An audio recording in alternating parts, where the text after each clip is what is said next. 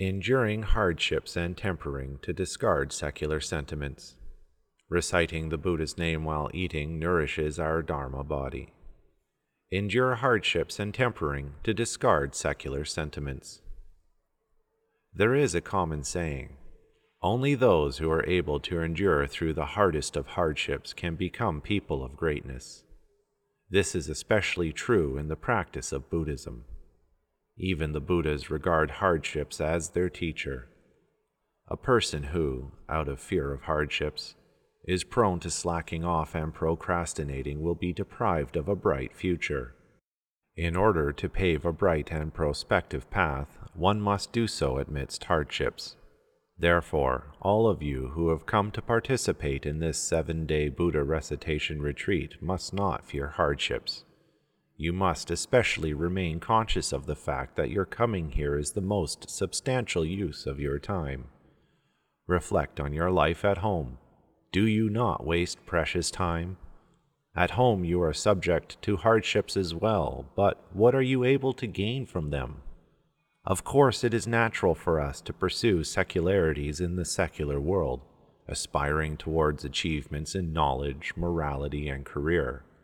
However, how are such achievements regarded in the Buddhist point of view? They neither liberate us from cyclic reincarnations in the 6 paths, nor transcend us beyond the 3 worlds of existence. The 3 worlds are a realm of smothering flames, of sufferings as vast and deep as the ocean. Those who have Buddhist knowledge are aware of this. Hereafter, we must put this awareness into action by endeavoring to relinquish our secular sentiments in exchange for correct conceptions, and transform our former unhealthy habits. We must earnestly follow the holy path to realize achievements in our cultivation.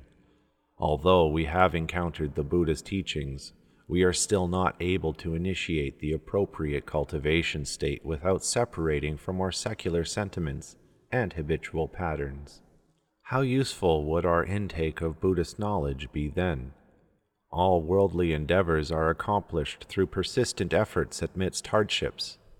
How can you achieve career goals without inputting a fair dosage of learning, hard work, and practice? Nothing in this world simply falls into your lap, especially spoken from the Buddhist sense, where all phenomena operate according to the law of dependent origination and the law of cause and effect. If you seek positive rewards, you must cultivate good causes. With the establishment of good causes, you earn positive rewards. So long as you put in the effort where causations are created, you will definitely obtain due rewards. Reciting the Buddha's name while eating nourishes our Dharma body. We find little spare time in our hectic lives, yet we spend much time on eating and sleeping. We could say that we are kept busy for the purpose of fulfilling our stomachs, without which we would be saved from a great deal of trouble. But is it possible to give up eating? We must eat. How else can our human bodies maintain existence? At infancy we drink milk, then we gradually learn to eat. Our bodies can only grow under the substance of food, and only under good health can we sustain energy for learning. There are, however, times of complete abstinence. When would that be? At times of illness. Only then does one not wish to eat. What would you be able to do without the consumption of food? Essentially nothing. Eating is a necessity for the sustenance of our mortal bodies. You have all come to participate in this 7-day retreat. Why have you come to recite the Buddha's name? The reason in plainness is very much the same as that behind eating. We eat to sustain our mortal bodies, whereas reciting the Buddha's name is to revive and nourish our spiritual bodies, the Dharma body. From beginningless time, we have been enveloped in ignorance, leading a path astray from realization, and thus created this existence as a troubled human being. We have forgotten our one true form of body, and instead have mistaken the false for the real. Yet, in this false body we do not find peace or contentment, only sufferings through and through. If we do not wish to endure the suffering of this world, we must release our attachments to this world and focus instead on the recitation of the Buddha's name, through which we nourish our Dharma body until the perfection of merits. Following the release of attachments to this world, we relinquish attachments to our mortal bodies. Of course, preceding the successful completion of our cultivation, i.e., achieving the way, we still need to attend to the basic necessities of clothing, provisions, and shelter. Why so? For the purpose of cultivation. All of you practice Buddhism and are Buddhist disciples. Therefore, you should place the same sense of importance on reciting the Buddha's name as you place on eating, especially when you participate in the recitation retreats. As a popular Chinese saying goes, the man is iron, the food is steel. 3 days without eating leads one to anxiety. Actually, it does not even take 3 days. Skipping one meal is already enough to make you nervous. Skipping 2 consecutive meals can make you dizzy from hunger. Therefore, the consumption of food is a necessity. This is analogous to reciting the Buddha's name, without which your Dharma body becomes depleted of nutrients. From this day forward, you must recite the Buddha's name whenever you participate in the recitation retreats and when you return home. You should regard the recitation as eating.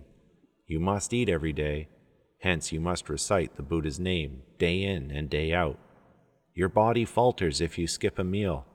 Likewise, your Dharma body suffers from malnutrition if you forget to recite the Buddha's name. Your karmic hindrances cannot be eliminated, and your blessings and wisdom will not be enhanced. You must all remember that the name of the Buddha and the name of the Guanyin Bodhisattva are sacred names adorned with myriad virtues, just like multivitamins. If your body is undernourished and consequently cannot absorb the nutrients from food, you need to supplement it with vitamins. Buddhism is a teaching of conditioned existence. You must therefore develop appropriate conditions. I ask you in all earnest to not procrastinate and let precious time slip through your fingers. If you do not eat, you will die of hunger. From here on, all of you should awaken to wisdom and understand that this body is impermanent. It has undergone countless extinctions since beginningless time, and it is only useful when put to practice of cultivation. Otherwise, what would be the purpose of existence other than to acquire more karmic hindrances? As for our Dharma body, it has been suppressed through an immeasurable course of time, depleted of nourishment. How pitiful! All of you should place greater importance on nourishing your Dharma bodies through reciting the Buddha's name than you do on eating. If you have achieved the state of single-mindedness in your practice of Buddha recitation, and can subsequently enjoy dhyana as repast without requiring to eat, then your Dharma body has hope for revival. Be careful not to indulge greed when eating. It is better if you keep to a vegetarian diet. For those lay disciples who do not, each meal consumed is a vicious act. They consequently establish karmic hindrances day in and day out, harming both themselves and others. You should awaken to this point. Those of you who are not vegetarian should begin to learn and change your unhealthy habits. Exercise vegetarianism to foster the seed of compassion. Practicing Buddhism is learning from the Buddha. Buddha is an enlightened being, enlightened to the nature of the mind. The mind is Buddha, Buddha is the mind. What is the mind of the Buddha? It is a mind of great compassion. Hence, a seed for compassion is a seed for Buddhahood. You need to be aware that if you feast on meat and fish, you would be depleting yourself of any speck of compassion. How then would you be able to cease birth and death and attain Buddhahood? How can you cultivate without changing your habitual patterns? Cultivation requires the appropriate mindset, without which one might claim Buddhism to be false when their faith or recitation practice fails to invoke responses. How can Buddhism be false? If you have not fully established appropriate conditions, it is only natural to be devoid of responses. For instance, when you cook rice or boil water at home, you follow specific procedures.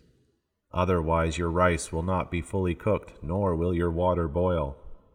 There is an obvious relationship between undertaking the correct method and receiving substantial results.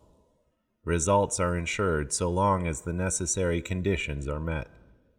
Practicing Buddhism is to follow in the Buddha's path, to relinquish secular sentiments and transform them instead into sagely wisdom.